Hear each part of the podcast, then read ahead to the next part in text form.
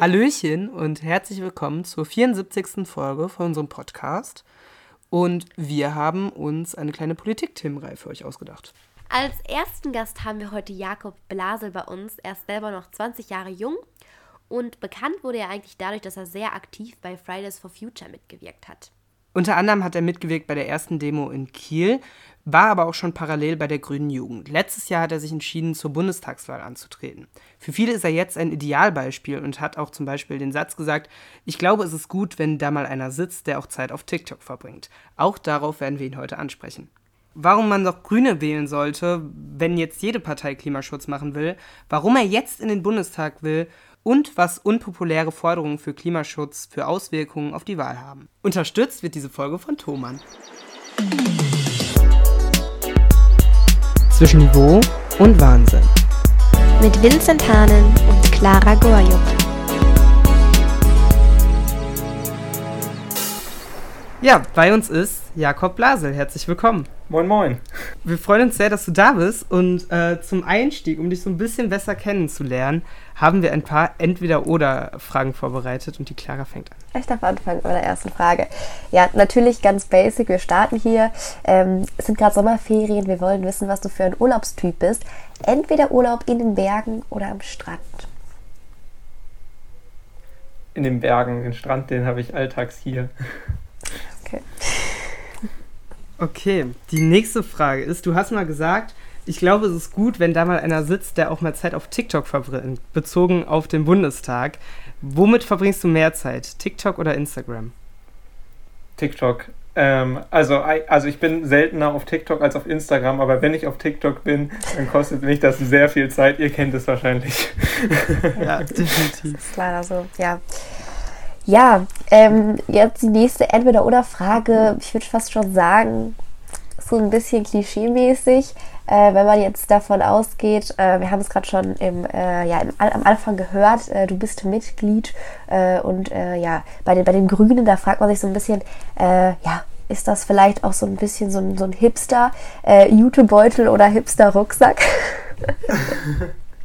Warte, warte, achso, das ist die Frage. Jutebeutel oder Hipster-Rucksack? Das ist die Frage.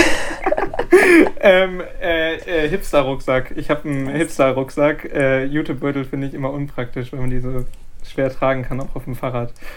Ja, okay, das ist ein Argument. Verständlich. Äh, dann, das ist gerade relativ aktuell. Äh, Jeff Bezos ist gestern oder vorgestern ins All geflogen und jetzt ist die Frage, lieber mit Jeff Bezos oder Elon Musk ins All? Elon Musk. Der ist ein bisschen, der ist ein bisschen durchgeknallter, ich glaube, das ist lustiger. Äh, keine Ahnung, Jeff Bezos, der kommt mir immer so kalt vor, aber ehrlich gesagt äh, fallen mir auch äh, bessere. Okay, nein, das klingt jetzt vielleicht ein bisschen, ähm, klingt jetzt vielleicht ein bisschen over the top. Ne? Also so, ich glaube, die meisten würden ins All fliegen, wenn sie, wenn sie könnten, aber äh, mir fallen dann doch schon sinnvollere Dinge ein, auf die ich mich vorbe vorbereiten kann, als irgendwie ein Weltallflug. Ja. aber wenn es mir wer anbieten würde, ich, ich weiß nicht, ob ich Nein sagen würde, trotzdem. und, dann, und dann eher mit Elon Musk.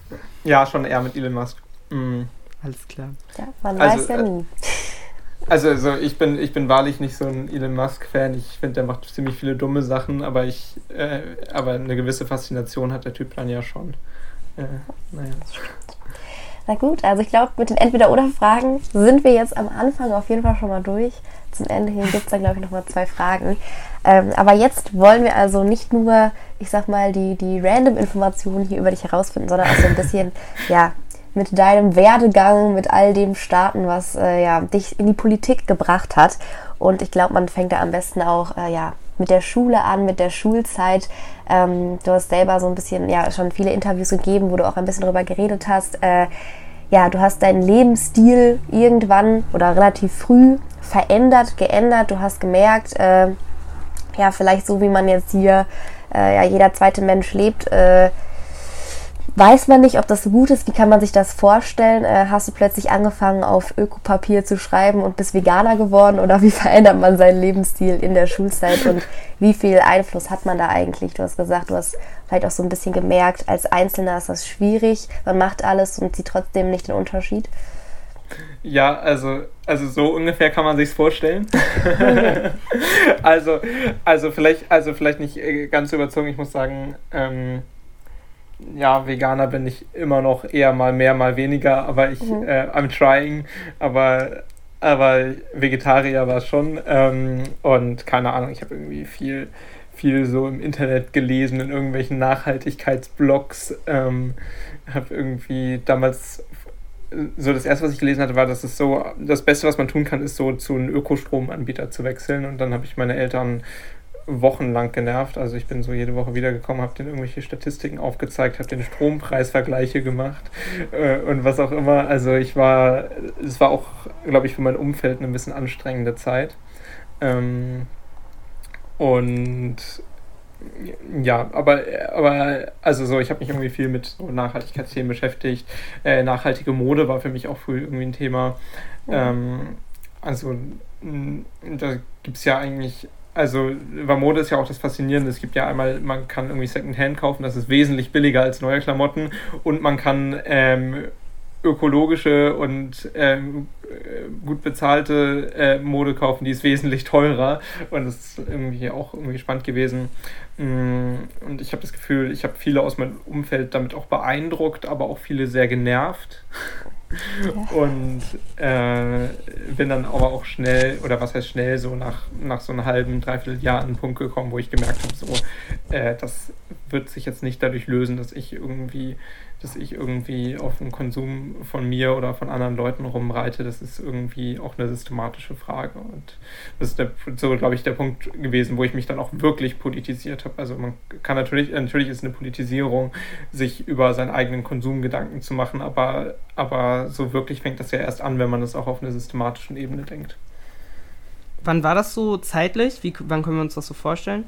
Mm, so 2000, boah, 2017 war das, dass ich. Also bis dann quasi nach, als du dann gemerkt hast, das ist so ein bisschen, ähm, das schleppt sich so ein bisschen, ich kann zwar meine Lebensweise verändern, das sehen auch andere, ähm, einige finden das gut, einige eher weniger gut. Äh, dann kam so ein bisschen die Entscheidung für dich, äh, ich möchte Politik machen, ich möchte wirklich was verändern, weil ich da mehr Einfluss haben kann? Ja, also ich war jetzt davor auch schon nicht unpolitisch aber also so, ich bin, ich, ich würde sagen, ich bin ziemlich genau zum gleichen Zeitpunkt, äh, wo, ich, wo ich angefangen habe, mir über Konsum und so weiter Gedanken zu machen, bin ich zum Beispiel auch den Grünen beigetreten oder, ähm, oder der Grünen Jugend. Ähm, aber das war trotzdem kein Punkt, wo ich mich so wirklich groß engagiert habe. Also ich war immer mal wieder, so bin ich mit Politik oder politischen Entscheidungen in Berührung gekommen.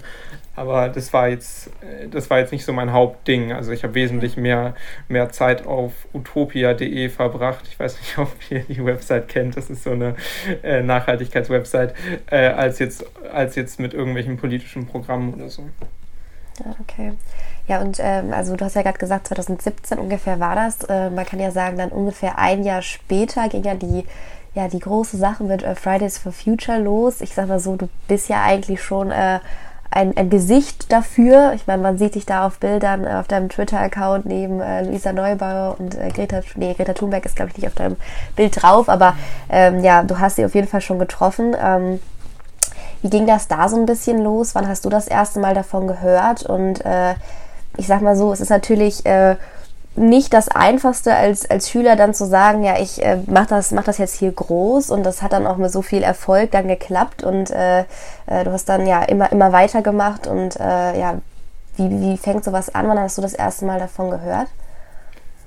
Oh ja, das erste Mal habe ich davon, glaube ich, ähm, im September oder so gehört. Das war, da da war ich parallel irgendwie ganz viel auch so mit den Hamacher Forstprotesten irgendwie beschäftigt. Ich war selber nicht so richtig da, weil es halt auch so weit weg ist. NRW muss man halt auch erstmal hinkommen.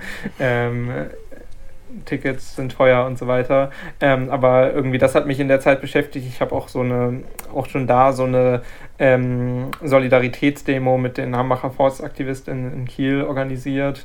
Ähm, und da ging das mal so in den Chatgruppen dazu. Also wir hatten so von irgendwie jungen Leuten, die da engagiert sind, so Chatgruppen, ähm, da ging das schon, schon so rum, also dass, dass irgendwie äh, Greta da irgendwie streikt und ob wir nicht auch einen Schulstreik in, in Deutschland organisieren wollen. Und da waren erstmal alle so, nee, wir haben Klausurenphase und das ist doch voll anstrengend und, ähm, und gar keinen Bock. Also das war so im September.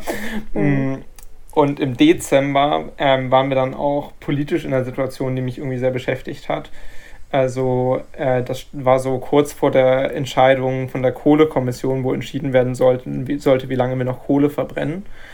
Ähm, und da habe ich einfach gemerkt, dass es da gar nicht vorangeht, dass da die Interessen unserer Generation auch völlig überhört werden. Also das war eine Kommission, die irgendwie angeblich alle gesellschaftlichen Gruppen repräsentieren sollte, die Gewerkschaften, die Umweltorganisationen, die Politik, die Wirtschaft, was auch immer. Ähm, aber so junge Leute waren da erstmal gar nicht am Verhandlungstisch. Und, das, und das hat auch irgendwie dazu geführt, dass da die Interessen von unserer Generation gar nicht berücksichtigt wurden. Mm, und ich habe auch gemerkt, wie das irgendwie auch jetzt Greenpeace nicht gewuppt kriegt. Und das war so ein, also ich war zu der Zeit schon zum Beispiel bei der Greenpeace-Jugend. Ähm, und ähm, und dann haben wir unsere eigene Station, äh, Aktion in Kiel gestartet. Also, das, äh, also wir haben uns mit Leuten in Berlin abgesprochen, die hatten auch was organisiert. Das war 14. Dezember 2018 war das. Ähm, und ähm, wir haben uns Montag entschieden, dass wir demonstrieren und äh, Freitag standen wir da mit über 500 Leuten und waren die größte Demo in, äh, in Deutschland an dem Tag. Mm, und so ging es irgendwie los in Deutschland.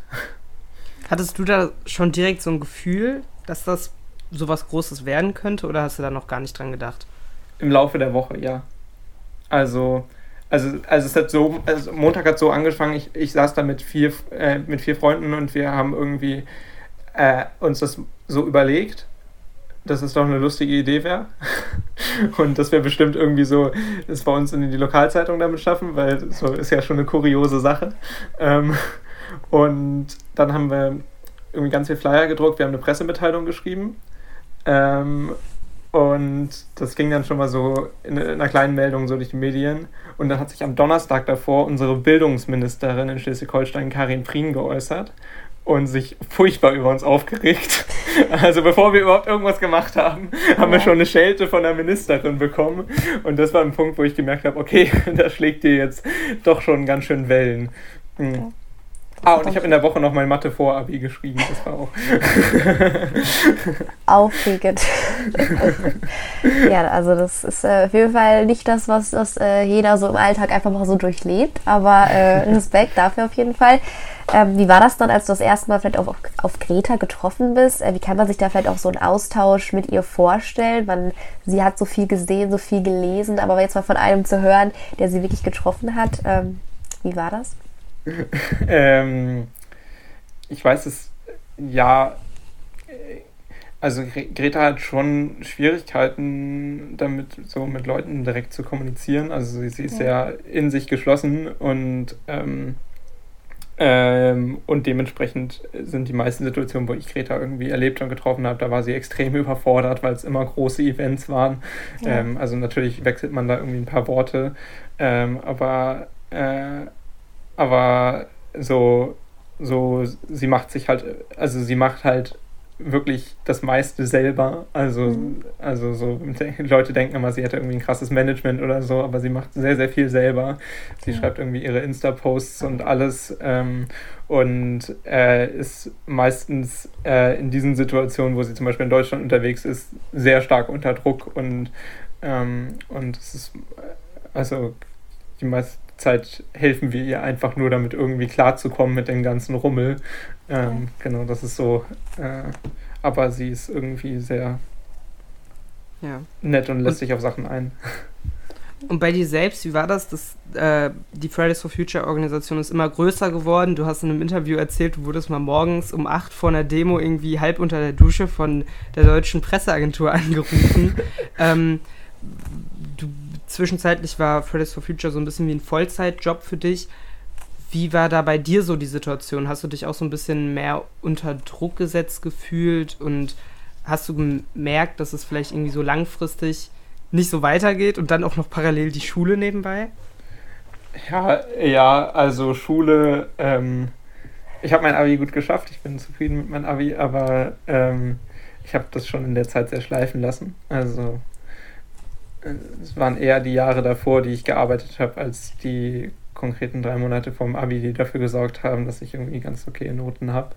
Ja. Ähm, äh, Schule war jetzt nicht so das Problem, will ich damit sagen. Ähm, aber so generell war es natürlich irgendwie, also 2019 war einfach ein krasses Jahr. Also es ging einfach die, also es, es hörte nicht auf.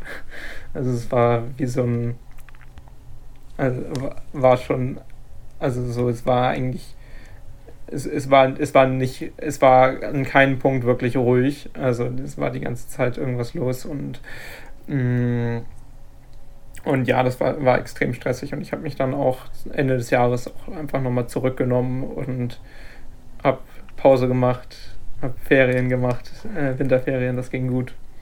Ja. Mm, und dann ging es weiter. Aber das war, war so in für sich äh, schon einfach ein sehr, sehr schnelles Jahr und äh, ja, ich habe viel gelernt. Also das kann man sich auf jeden Fall gut vorstellen. Du hast ja gesagt, äh, ein bisschen Pause hast du gebraucht. Äh, du hast dann 2020, 2021, glaube ich, das Semester dann Jura angefangen. Also du studierst jetzt gerade noch Jura. Mhm. Ähm, man hört ja auch, äh, also Jura ist, kann man ja auch äh, als Vollzeitstudium und äh, kaum Freizeit äh, kriegt man das unter einem Hut und hat Jura vielleicht, also ist die Entscheidung auch vielleicht so ein bisschen getroffen, um ja Recht und Ordnung, äh, passt das mit dem zusammen, was du, äh, was du sonst so vertrittst? Also, wie kam es dazu? Ähm, ja, keine Ahnung. Ähm,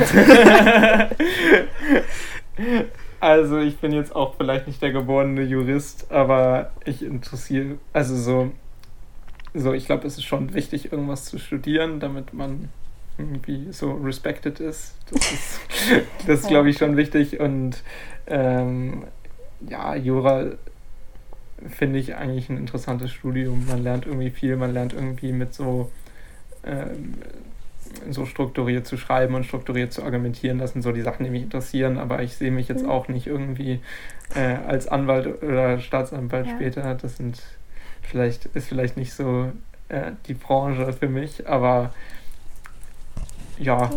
Ähm, genau. man, braucht, man braucht ja auch noch was, was man, was ambitioniert ist, was man noch nebenbei macht.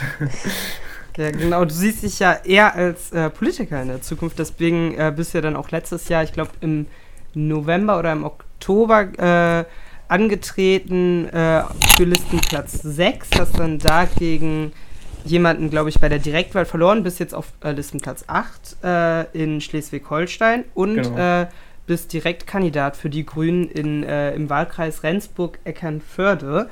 Ähm, was war da so der Schritt? Ich gehe jetzt über, ähm, ich mache jetzt, ich will jetzt wirklich richtig Politik machen. Ich will jetzt in den Bundestag. Ja, so, so wirklich richtig Politik machen. ähm, äh, ich, weiß, ich weiß ja nicht.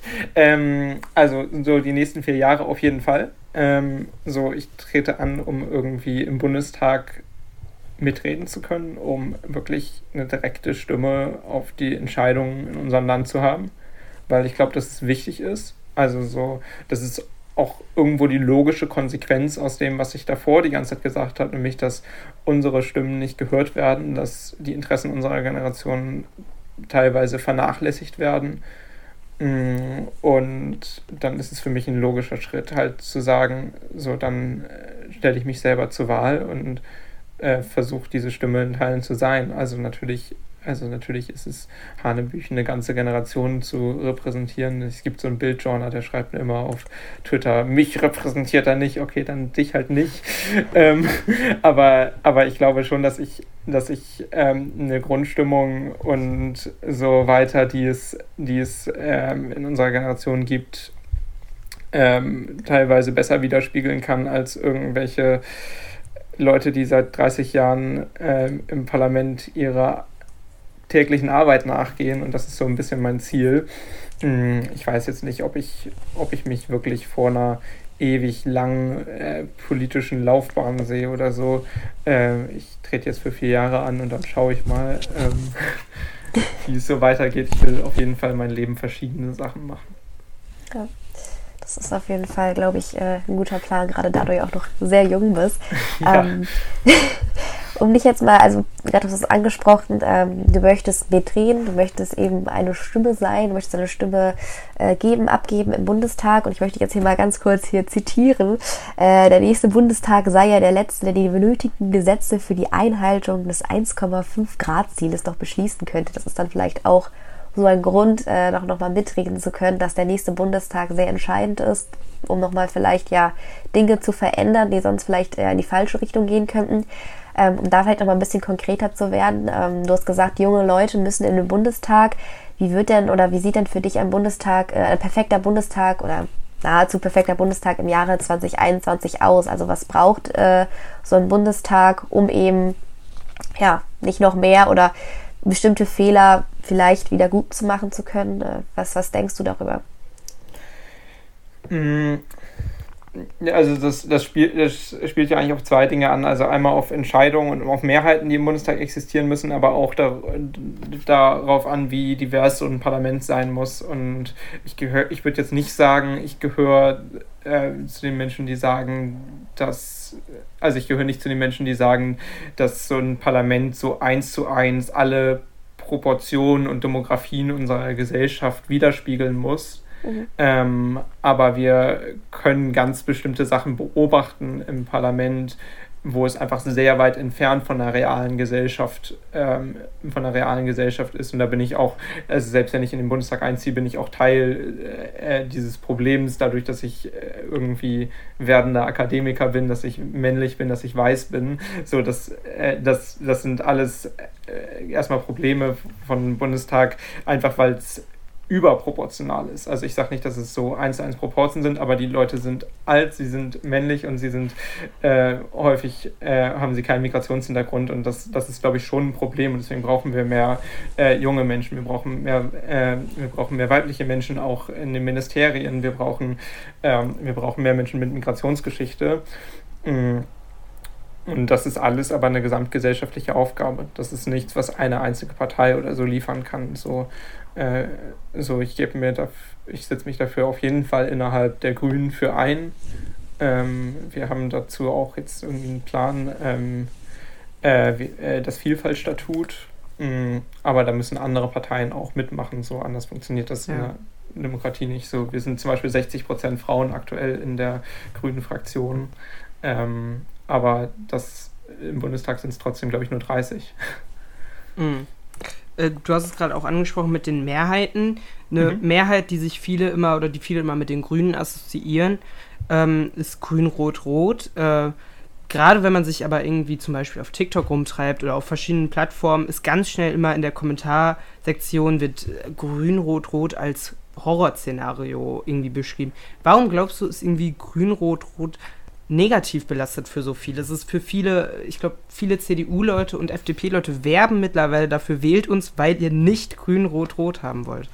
Mhm. Also, also einmal so Politik auf TikTok, ich habe es ehrlich gesagt noch nicht ganz verstanden. Also, ähm, ich verstehe Spaß und Memes auf TikToks, aber so Politik, e-, ehrlich gesagt, I don't get it.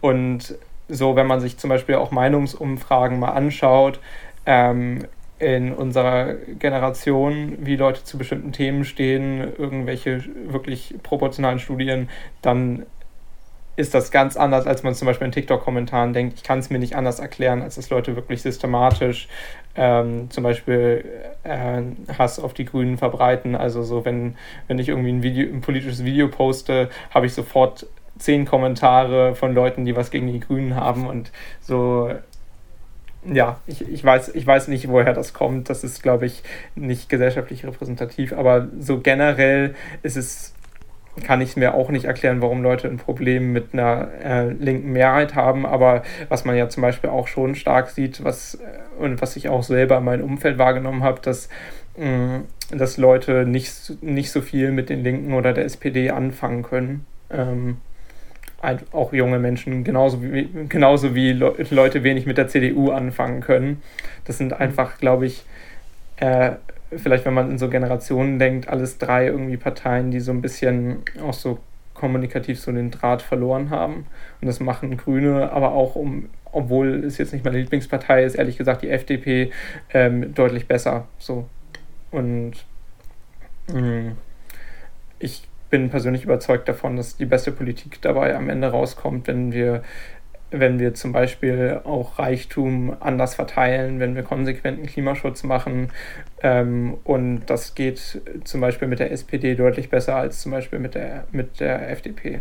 Mm, also so, ich sehe bei denen eine totale Stärke, was zum Beispiel so digitale Kompetenz angeht und auch so, so einen gewissen gesellschaftlichen Fortbewegungswillen total. Aber bestimmte Sachen, da stellt sich die FDP stur, die FDP, ähm, und da äh, wundert es mich manchmal, warum da Leute in unserer Generation so empfänglich für sind trotzdem. Mhm. Ähm, du hast also jetzt gerade gesagt, das wäre für dich vielleicht so eine ja, die beste Koalition, die du dir vorstellen konntest. Ähm, gegen eine Koalition mit der CDU sprichst du dich ja auch öffentlich aus. Also du sagst, das äh, wäre nicht das, was du dir da wünschen würdest. Ähm, um jetzt aber nochmal äh, darauf zurückzukommen, auf unsere letzte Bundeskanzlerin äh, von der CDU, Angela Merkel. Du hast sie, glaube ich, getroffen, um ihr einen Brief zu übergeben. Ähm, vielleicht äh, ja, doch, darauf nochmal so ein bisschen einzugehen. Ähm, wie ist deine Meinung zu unserer Bundeskanzlerin, jetzt wo sie, jetzt, wo sie abtritt? Äh, ja, gibt es da irgendwas, was du vielleicht trotz äh, äh, ja, nicht, der, nicht dem Wunsch, eine Koalition mit der CDU einzugehen, was sich da vielleicht die neue Kanzler, der neue Kanzler vielleicht auch noch abschauen könnte? Ja, also also nehme, nehme, mal, nehme mal die aktuellen, aktuellen Kandidierenden zur Seite und ja. bleiben wir bei Merkel. Und da muss ich sagen, dass ich einfach glaube, dass sie eine wahnsinnig engagierte Kanzlerin ist und ziemlich, also so, ich habe das Gefühl, dass sie einfach immer einen Überblick hat, dass sie sich in Details reinarbeitet und dass sie es schafft, ähm, also so in der Corona-Pandemie zum Beispiel hatte ich, hatte ich wirklich wenig Vertrauen in die aktuelle Regierung, wirklich wenig Vertrauen in, in die ganzen MinisterInnen. Aber das Einzige, was mir so Hoffnung gemacht hat, ist, dass da wirklich Angela Merkel sitzt und zur Not, wenn es wirklich, wenn's wirklich äh, schief läuft, ähm, auf den Tisch haut und, ähm, und irgendwie den Tag rettet. Und das ist, das ist so, so ein bisschen das, was also so, ihr kennt wahrscheinlich auch keine andere Kanzlerin, aber das ist so das, was das ist so ein bisschen das, was das, was bei mir hängen bleibt von Angela Merkel. Ja. Noch kennen wir keine andere Kanzlerin, aber wer weiß, wie es äh, nach diesem September aussieht. Äh, eure äh, Kanzlerkandidatin Annalena Baerbock war, äh, ich glaube, das war so äh, Richtung Mai, Juni stark äh, in den Schlagzeilen. Da ging es darum, dass der Benzinpreis teurer werden soll, wofür du auch bist oder warst zu dem Zeitpunkt. Ähm, aber, das hast du auch gesagt, es ist wichtig, dass dann anderes dafür günstiger wird. Das hat die Partei auch so kommuniziert, sagt sie. Glaubst du, das war zu dem Zeitpunkt, also danach sind ja die Umfragewerte der Grünen auch schlagartig so ein bisschen abgebrochen. Glaubst du, das war ein Kommunikationsproblem? Also ihr habt ja auch zum Beispiel äh, ein Energiegeld, was ihr, ähm, was ihr einbringen wollt, vielleicht kannst du das ja gleich mal erklären, äh, war das ein Kommunikationsproblem oder ist das eher ein Medienproblem, dass gerade sehr viel auf die, auf die Fehler geschaut wird, auf die kleinen Dinge, die man sich rauspicken kann, die dann sehr groß gemacht werden? Ich glaube, das ist keine Entweder-Oder-Frage. Also da hat super viel reingespielt. Mhm. Ich glaube, mittlerweile ist bei allen die sich wirklich mit den Fakten beschäftigen wollen, angekommen, dass unterm Strich so ein CO2-Preis gerade kleine und mittlere Einkommen nicht höher belasten darf und dass wir uns auch dafür einsetzen, im Gegensatz zu CDU und SPD, die gerade nämlich genau das Gegenteil tun. Ähm, aber in dem Moment ist natürlich einiges schiefgelaufen ja, inwiefern ich glaube, dass es da von unserer Seite ein Kommunikationsproblem war, da will ich nicht lästern. Ähm, aber, äh, aber so ganz allgemein ist es natürlich ein Medienproblem und ein Problem aber auch von einer Heuchelei, die SPD und vor allem die CDU ähm, gerade weiter durchziehen, dass sie wirklich dieses, dieses völlig Verdrehte haben von wir wollen mehr Klimaschutz, aber wenn es konkret wird, dann wollen wir nicht, euch nicht sagen, wie. Und das ist, also Markus Söder schafft es wirklich, sich zum Beispiel letzte Woche hinzustellen und eine schallende Rede im Bayerischen Landtag zu halten, dass er unbedingt mehr Klimaschutz will. Und wenn er dann gefragt wird, wie, ob er bereit ist, zum Beispiel die Windkraft weiter auszubauen, ob er bereit ist, irgendwie eine Solarpflicht einzuführen, dann sagt er nee. und und da, da, so, so machen, macht gerade die CDU Politik. Und wenn es darum geht, dass zum Beispiel die CDU den CO2-Preis eingeführt hat und sich weigert, das an die Menschen zurückzuzahlen, sich weigert, damit kleine und mittlere Einkommen zu entlasten, zum Beispiel, äh, Beispiel wenn es darum geht, MieterInnen zu entlasten, ähm, dann und dann eine Woche später damit ankommt und sagt, die Grünen, die wollen euch den, das Benzin teurer machen, dann ist es vielleicht eine Geschichte, die manche glauben und die Medien dann weiter verbreiten, aber es ist aus meiner Sicht völlig geheuchelt. Mm. Und sicherlich haben wir dann, sind wir damit nicht immer optimal umgegangen, aber das Grundproblem ist erstmal, dass sie damit überhaupt so weit gekommen sind, dass Medien das überhaupt mitmachen, dieses Theater. Und da, das müssen wir, glaube ich, einfach weiter auch entlarven und weiter auch benennen, dass es eine völlig ähm, nicht ernstzunehmende Strategie ist, die ganze Zeit was von Klimaschutz zu erzählen und im Wie dann immer wieder zurückzurudern. Mhm. Ja. Glaubst du, das ist vielleicht auch generell was, was, was ein Problem ist? Weil, äh, wenn ich jetzt, äh, ich sag mal, auch jemand mein Alter wäre, vielleicht wäre ich jetzt Erstwähler und ich würde mich aber nicht so genau mit den Parteien auseinandersetzen. Ich wüsste vorher nur, das stand, glaube ich, sehr lange immer im Raum, die Grünen stehen für Klimaschutz. Und auf einmal, ich glaube, so seit zwei, drei Jahren schreien alle anderen Parteien auch Klimaschutz. Was ist dann so ein bisschen das, das Alleinstehungsmerkmal von den Grünen? Warum will ich dann noch die Grünen, wenn alle auf einmal Klimaschutz wollen? Ja, genau, und das, das, das, ist halt, äh, das ist halt das Schwierige, mit Fakten durchzudringen. Und der Fakt ist halt, alle reden vom Klimaschutz und die Grünen setzen es um. Die Grünen haben einen Plan dafür. Und wenn man auch zum Beispiel mal in die Wahlprogramme schaut, keine Partei hat ein umfassendes Programm, um in allen Bereichen, wo gerade im Moment hohe CO2-Emissionen ausgestoßen werden, Emissionen einzusparen. So, dafür haben wir ein Konzept. Wir haben ein Konzept, wie wir einen gemeinsamen Pakt mit der Industrie machen. Für, wir haben ein Konzept für die Autos. Wir haben einen Plan für, fürs Wohnen und für, und für die Energieerzeugung. Aber so, klar, das sind alles Fakten. Und wenn man sich oberflächlich damit beschäftigt und sich nur Bilder anguckt, wie Markus Söder einen Baum umarmt, okay, dann dringen wir nicht durch. Und das ist, ähm, das ist dann vielleicht so. Ähm, aber wenn am Ende die, die bei den Fakten bleiben, die Blöden sind, dann haben wir, glaube ich, ein größeres Problem als nur irgendwie ein Problem der Grünen, weil das, das muss irgendwie durchdringen. Und ehrlich gesagt, ich habe das Gefühl, dass es schon bei vielen ankommt, dass eben Armin Laschet beim Klimaschutz nicht ernstzunehmend ist. Das wissen auch Leute, die sich nicht tiefer mit Politik beschäftigen, oder? Oder wie ist euer Eindruck? Also das wäre jetzt so mein Eindruck aus meinem persönlichen Umfeld, aber ähm, vielleicht ist es bei euch ganz anders. Ja, also man kriegt, glaube ich, ähm, ja schon äh, viel mit, was, also wer da was sagt und wer was macht. Also das ist, glaube ich, ein bisschen wirklich der Unterschied, den du da gerade angesprochen hast. Also äh, Vielleicht, ähm, was darauf, was du jetzt gerade gesagt hast, ähm, um das nochmal als Beispiel zu nehmen, du wirst ja auch schon konkreter, also du möchtest äh, bestimmte Sachen wirklich äh, konkret fordern. Also du hast gerade eben mit dem CO2-Preis, mit der CO2-Steuer das Ganze angesprochen. Äh, die liegt momentan ja bei 25 Euro und du möchtest sie ja auf äh, 50 Euro erhöhen und ähm, möchtest, dass sich das dann auch äh, in jedem Jahr ändert. Um da jetzt aber mal so ein bisschen drauf einzugehen, ähm, es gab ja in der Schweiz eine Abstimmung darüber äh, ob dieser erhöht werden soll. Das Ergebnis war eben sehr knapp, ähm, wurde sich ja dann dagegen entschieden. Aber man kann ja natürlich nicht sagen, ähm, dass sich da jetzt irgendwie ähm, eine krasse Mehrheit oder so ähm, ja, herauskristallisiert hat. Was aber ja interessant war, dass die meisten, die dagegen abgestimmt haben, sogar aus der jüngeren Generation waren. Und wenn man ja eigentlich so ein bisschen auf das Thema heute schaut, Klimaschutz, alle sind dafür, gerade die junge Generation steht so ein bisschen dafür. Ähm, da kam mir so ein bisschen die Frage, ähm, liegt das Problem also vielleicht doch nicht äh, ja, bei den Leuten, die dann eben ja, als die Alten sind, die da wegschauen? Ähm, oder ist das vielleicht auch einfach kein tragbarer Vorschlag für die Zukunft, um da so ein bisschen äh, ja, deine Meinung mal zu hören darüber? Weil du hast es ja auch irgendwie vorgeschlagen.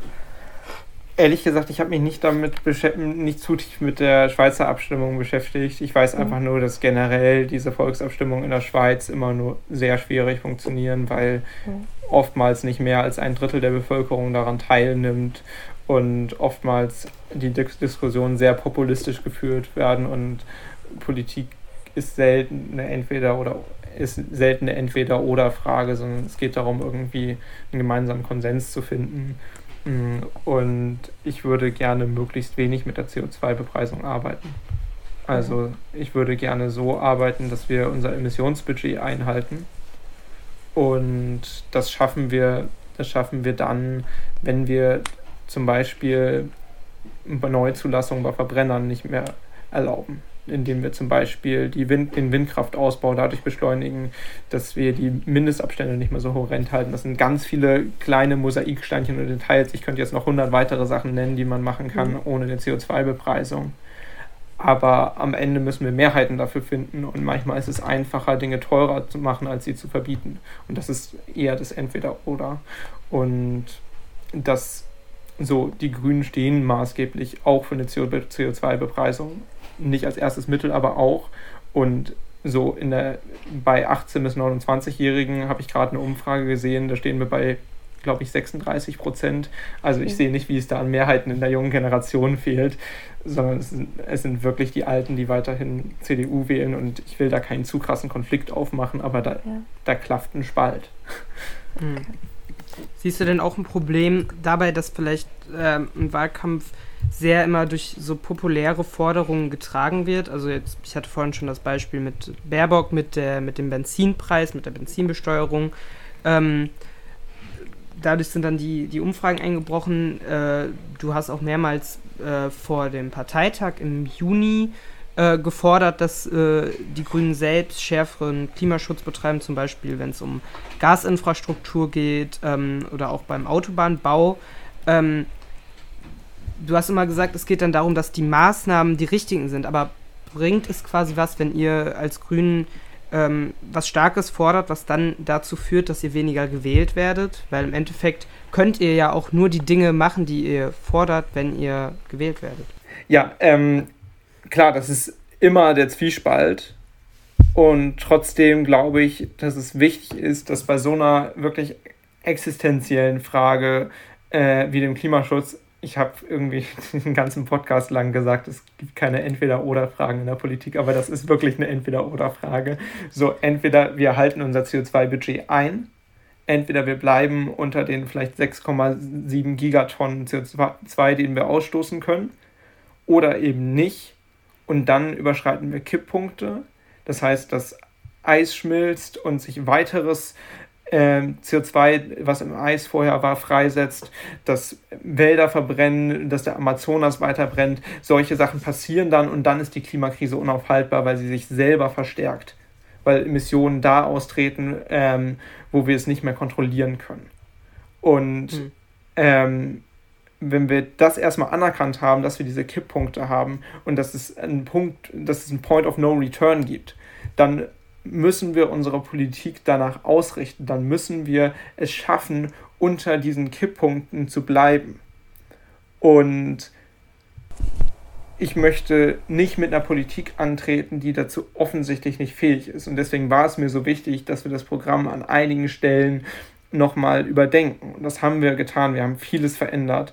Ähm, und wir treten jetzt mit einem Programm an, womit wir eben genau das schaffen können, ohne dass wir jetzt, glaube ich, wirklich äh, viel an Zuspruch verloren haben durch diesen Parteitag. Aber trotzdem war das wichtig, weil es ist wichtig, dass wir 1,5 Grad und konsequenten Klimaschutz wählbar machen, ähm, weil es sonst niemand anderes tut.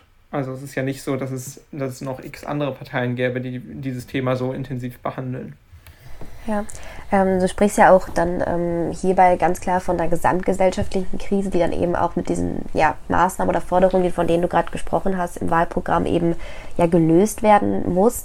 Ähm, was ja jetzt auch schon so ein bisschen ähm, ja hier thematisiert oder behandelt worden ist, ist, dass natürlich ähm, Dinge sich ändern müssen. Also der Mensch an sich muss seine, sein Lebensstil, seine Weise, eigentlich das, den ganzen Alltag, der vielleicht heute noch so existiert, ähm, muss in, ja, in ein paar Jahren verändert werden, wie auch immer das dann äh, umgesetzt wird. Inwieweit muss sich der Mensch vielleicht auch, vielleicht auch einschränken in seiner Freiheit, weil das ist, glaube ich, vielleicht so ein bisschen das, was, was den Menschen äh, immer nur dabei irgendwie hängen bleibt. Jetzt kann ich irgendwie kein, keine 150 mehr auf der Autobahn fahren, aber das war mir doch so wichtig und äh, ab morgen kann ich auch nicht mehr meinem SUV sitzen und muss in, dem Bahn, äh, in, dem, in der Bahn sitzen, die aber immer fünf Minuten äh, mindestens zu spät kommt. Äh, inwieweit ist sowas ähm, ja, vielleicht auch umsetzbar in einer Gesellschaft, die ja äh, doch gerne mal an der einen oder anderen Stelle dann was zu meckern hat, gerade wenn es um Einschränkungen geht. Ja, ich glaube halt, dass die Freiheits-, also so die Freiheitseinschränkungen durch die Klimakrise werden halt viel krasser, wenn wir sie nicht eindämmen. Also so Starkregenereignisse und Fluten, wie wir es jetzt zum Beispiel in einigen Ortschaften in NRW erleben, ähm, die einmal natürlich Milliarden kosten, viel mehr als Klimaschutz jemals kosten wird ähm, aber auf der anderen Seite auch die Freiheit der Menschen vor Ort einschränken. Ähm, so, da sind Sta Straßen zerstört, da fährt die Bahn gar nicht mehr. Äh, dagegen sind fünf Minuten Verspätung nichts. ähm, so, das, das ist, glaube ich, erstmal was, was wir anerkennen müssen, dass, ähm, dass die Freiheitseinschränkungen durch die Klimakrise viel stärker sind als alles, was wir irgendwie gesetzlich machen können und wollen. Mhm. Ähm, und auf der anderen Seite glaube ich, dass wir Klimaschutz in vielen Bereichen, wirklich nicht überall, das wäre das wär gelogen, aber dass wir Klimaschutz in vielen Bereichen so hinbekommen können, dass es die Lebensqualität verbessert und dass es, dass es uns mehr Freiheit bietet. So, wenn wir den, wenn wir den Zugverkehr ausbauen in Deutschland und Autos emissionsfrei und lärmfrei hinbekommen, dann ist das aus meiner Sicht ein ziemliches Upgrade für alle.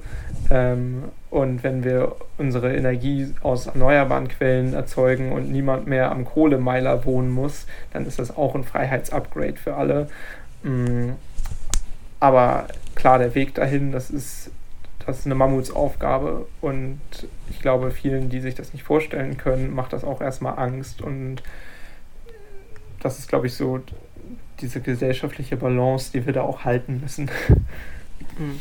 Wie willst du Menschen mitnehmen oder wie wollen die Grünen denn Menschen mitnehmen, die, äh, die gerade vielleicht gar nicht daran glauben, dass es den menschengemachten Klimawandel gibt? Es gab jetzt, ich, vielleicht hat man das bei der Corona-Pandemie so ein bisschen in klein gesehen, die Menschen, die nicht glauben, dass es das Coronavirus gibt, die gehen auf die Straße, die demonstrieren, äh, die lassen sich teilweise auch radikalisieren. Es gibt aber auch zum Beispiel sehr viele Menschen, also vielleicht von den Menschen, die die CDU wählen, kann man ja vielleicht noch erwarten, dass sie wissen, dass es den menschengemachten Klimawandel gibt. Sie beschäftigen sich dann vielleicht, wie du gesagt hast, nur nicht so richtig mit den Fakten, was will die CDU dagegen tun, sondern hören nur, ach, die sind ja auch dafür, dann wähle ich die mal. Aber was ist denn mit Menschen, die das, die das gar nicht sehen? Die werden ja dann, schätze ich jetzt mal, oder das ist jetzt auch eine gewagte These, wenn es dann logischerweise zu Veränderungen kommt, äh, um den Klimawandel zu stoppen, werden diese Menschen ja nicht da still sitzen und äh, weiter zuschauen, wie will man die einbinden? Ist da mehr Dialog die, die Lösung? Was macht man? Also, ich glaube, es gibt einen bestimmten Punkt, wo es auch einfach so ein Lost Cause ist. Also so klar durch Bildung, durch irgendwie Gespräche und so weiter. Aber wer jetzt immer noch nicht mitbekommen hat, dass es einen menschengemachten Klimawandel gibt, das sind auch sehr wenig Menschen. Äh, so, so be it, so ist das, glaube ich, in der Gesellschaft. Man kann nicht immer alle Menschen erreichen. Also vielmehr mache ich mir Sorgen über Menschen, die zwar anerkennen auf wissenschaftlicher Ebene, dass es den menschengemachten Klimawandel gibt und auch, dass wir was tun können, aber dass es die vielleicht nicht sehen, in welcher Dramatik das stattfindet, die vielleicht nicht sehen, dass es sich lohnt, jetzt Sachen zu verändern und vielleicht auch Einschränkungen hinzunehmen, weil die Einschränkungen, die die Klimakrise verursacht, viel schlimmer sind. Ähm, ich glaube, dieser Teil der Bevölkerung ist wesentlich größer und auch gesellschaftlich relevanter und das ist auch der Teil, mit dem sich ähm, der Konflikt irgendwie abspielen wird. Und ich glaube, ich glaube, da müssen wir einfach sehr gute Überzeugungsarbeit leisten. Da müssen wir immer wieder äh, daran erinnern, dass zum Beispiel solche Starkregenereignisse wie in NRW eben verursacht sind oder zumindest, zumindest in ihrer Häufigkeit steigen durch die Klimakrise. Und ich glaube, solche Menschen erreicht man auch in der sachlichen Debatte ganz gut.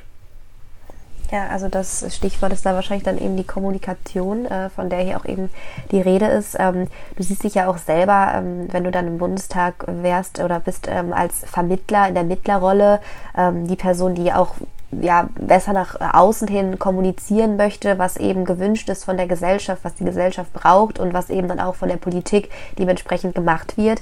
Ähm, was glaubst du vielleicht auch, äh, warum der Politik es doch oft scheinbar, also wie es scheint, so oft äh, ja schwerfällt, ähm, ja zuzuhören oder einfach, man hat manchmal das Gefühl, ähm, so manche Themen gehen da einfach unter und äh, vielleicht, wie würdest du auch, ähm, wenn du dich da selbst als äh, Vermittler siehst, an solche Themen rangehen? Wie klappt Kommunikation in Bezug auf Politik vielleicht auch besser in, in der heutigen Zeit? Ja, also ich glaube, dass ganz viel dieser Eindruck auch entsteht, weil die Erwartungen so hoch sind. Mhm. Also so, falls ich gewählt werde, wird die Erwartung an mich bestehen, dass ich die 270.000 Leute aus meinem Wahlkreis repräsentiere und da alle Interessen im Blick habe. Von mir wird erwartet, dass ich irgendwie, keine Ahnung, wenn man ganz fies sein will, alle Leute unter 25 im Blick habe und ihre Probleme. Ähm, das ist, glaube ich, das sind dann, glaube ich, so 10% der Gesellschaft, äh, von denen ich auf jeden Fall wissen muss, was bei ihnen persönlich abgeht und alle politischen Probleme erkennen muss. Und das ist eine unmögliche Herausforderung. Ähm, und ich glaube, das muss man auch ehrlich sagen, dass es nicht gehen wird. Und das ist auch vielleicht ein Problem von, von reiner repräsentativer Demokratie, dass manchmal Sachen nicht ankommen. Mm, und das können wir natürlich auf einer systematischen Ebene angehen. Also zum Beispiel Bürgerräte sind da aus meiner Sicht ein ganz, ein ganz cooles Tool, um nochmal einen besseren Eindruck zu bekommen, äh, wie Menschen überhaupt ticken. Mm, und ein zweiter Punkt ist, glaube ich, dass ich mich sehr fokussieren möchte. Also dass ich, dass ich auf eine junge Generation schauen möchte, dass ich auf Menschen schauen möchte, die sich Sorgen über die Klimakrise machen, dass ich irgendwo irgendwo dann doch schon äh, mich ein wenig einenge in, in Interessensgruppen, die mir besonders wichtig sind. Und ich glaube, wenn das alle 600 Abgeordneten im Bundestag machen werden, dann, äh, dann fühlen sich auch schon mal deutlich mehr Leute repräsentiert. Das ist, glaube ich, eher ein Problem, dass sich nicht genug Leute, dass sich für manche Bevölkerungsgruppen nicht genug Leute verantwortlich fühlen. Zum Beispiel auch für, auch für jüngere Menschen. Ja, vielleicht um ein bisschen äh, zum Abschluss zu kommen, äh, was immer so ein bisschen mitschwingt, äh, was auch Greta Thunberg mal, mal auf einer Konferenz gesagt hat, ist, dass es äh, traurig ist, dass jetzt die junge Generation sich für ihre eigene Zukunft einsetzen muss. Bist du manchmal an so Momenten, wo du wirklich äh, dich eigentlich fragst, was du hier gerade machst, weil natürlich weißt du, was du machst, du weißt, wofür du es machst, aber wo du so das Ganze realisierst, dass, äh, dass du hier gerade eigentlich für was kämpfst, was für die Generation vor uns so ein bisschen selbst, also ja, selbstverständlich war, ohne dass sie darüber nachgedacht haben?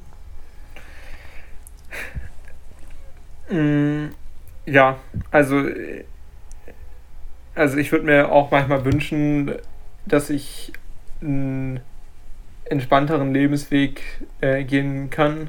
Ähm, ich ich habe irgendwie schon ein Verantwortungsgefühl, was mich auch davon abhält, auf die eine oder andere Party zu gehen. Und das ist irgendwie natürlich schon frustrierend manchmal.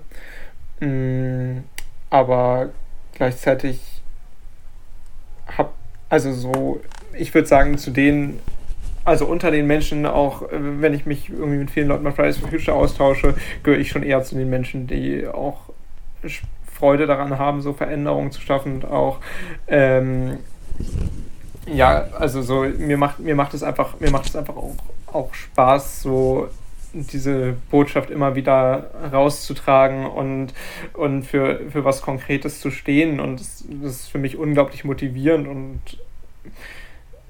natürlich sollte es nicht mein Job sein, irgendwie mächtige Menschen an ihre Verantwortung zu erinnern. Und gleichzeitig, und gleichzeitig ist es natürlich auch toll, so eine Verantwortung zu übernehmen. Und das ist, glaube ich, schon so das Spannungsfeld, in dem ich mich bewege. Aber ich, ich würde es nicht so drastisch sagen, aber ähm, in der Rede klingt das sicherlich gut. Ähm, vielleicht dann als äh, kleine Abschlussfrage, natürlich dann äh, sehr ja, ähm, ja, prognostiziert äh, eher ist, aber wo siehst du dich und vielleicht auch Deutschland in zehn Jahren? Also mich weiß ich gar nicht. Also für mich ist schon ein krasses Commitment, für etwas für vier Jahre anzutreten. Das mache ich jetzt und wenn das klappt, dann will ich das auch sehr gut machen. Aber ich weiß noch nicht mal, wo ich mich in fünf Jahren sehen, sehe, geschweige denn in zehn. Mm. Und wo Deutschland in zehn Jahren und wo Deutschland in zehn Jahren steht, daran will ich jetzt irgendwie aktiv mitarbeiten. Mein Wunsch ist, dass wir in zehn Jahren auf dem Weg sind, äh, klimaneutral zu werden, uns gesellschaftlich groß verändern werden, dass wir mehr Mitbestimmung für junge Menschen erreichen, dass wir es schaffen, äh, dass wir es schaffen, unglaublich viel in der Gesellschaft zu transformieren, dass wir dass wir ganz neue, ganz neue Wirtschaftszweige aufbauen, dass wir die Digitalisierung voranbringen, dass, dass wir wirklich eine komplett neue Welt bauen und eine bessere Welt bauen. Und das, das bereitet mir extrem viel Freude, dass das noch nicht ganz ausgeschlossen ist, dass es wirklich passieren kann.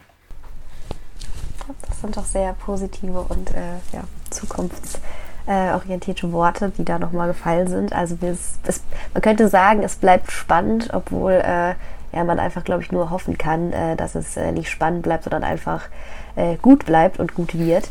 Und ähm, wir haben ja zum Schluss dann nochmal unsere zwei Entweder-Oder-Fragen, um das hier auch nochmal ein bisschen ja, nett ausklingen zu lassen. Vincent, möchtest du mit deiner letzten Entweder-Oder-Frage ja. beginnen? Ich habe die, die Standardfragen aller Standardfragen, äh, und zwar Netflix oder Amazon Prime? Netflix. Soll ich noch was dazu sagen? Keine Ahnung, ich finde die Serien besser. Ähm, ich mag die das ist Eine bessere Antwort. Das ist eine bessere Antwort auf jeden Fall als Armin Laschet hat die ARD-Mediathek empfohlen. Echt? Ja. Aber hat, hat, er nicht irgendwie, hat er nicht irgendwie auch gesagt, dass er so Netflix so immer bis 5 Uhr morgens durchsuchtet oder so? Ja, genau, dann, dann hat er, wusste er aber nicht, äh, welche Serie? Also safe suchtet er so, so suchtet er so ARD Mediathek Binge-Watching. Ja. Ah, hier gibt es ja auch tolle Serien. Doch, ein, zwei gute gibt's. Äh, ich weiß nicht mehr, was das war. Ähm, aber mir fällt es nicht mehr an, das ist so eine historische Serie, die ist ganz gut in der ARD Mediathek. Aber naja. Vielleicht, vielleicht schaut er sie, man weiß es nicht. Meine letzte Frage äh, wäre noch immer oder äh, für immer 1,5 Grad oder immer 35 Grad?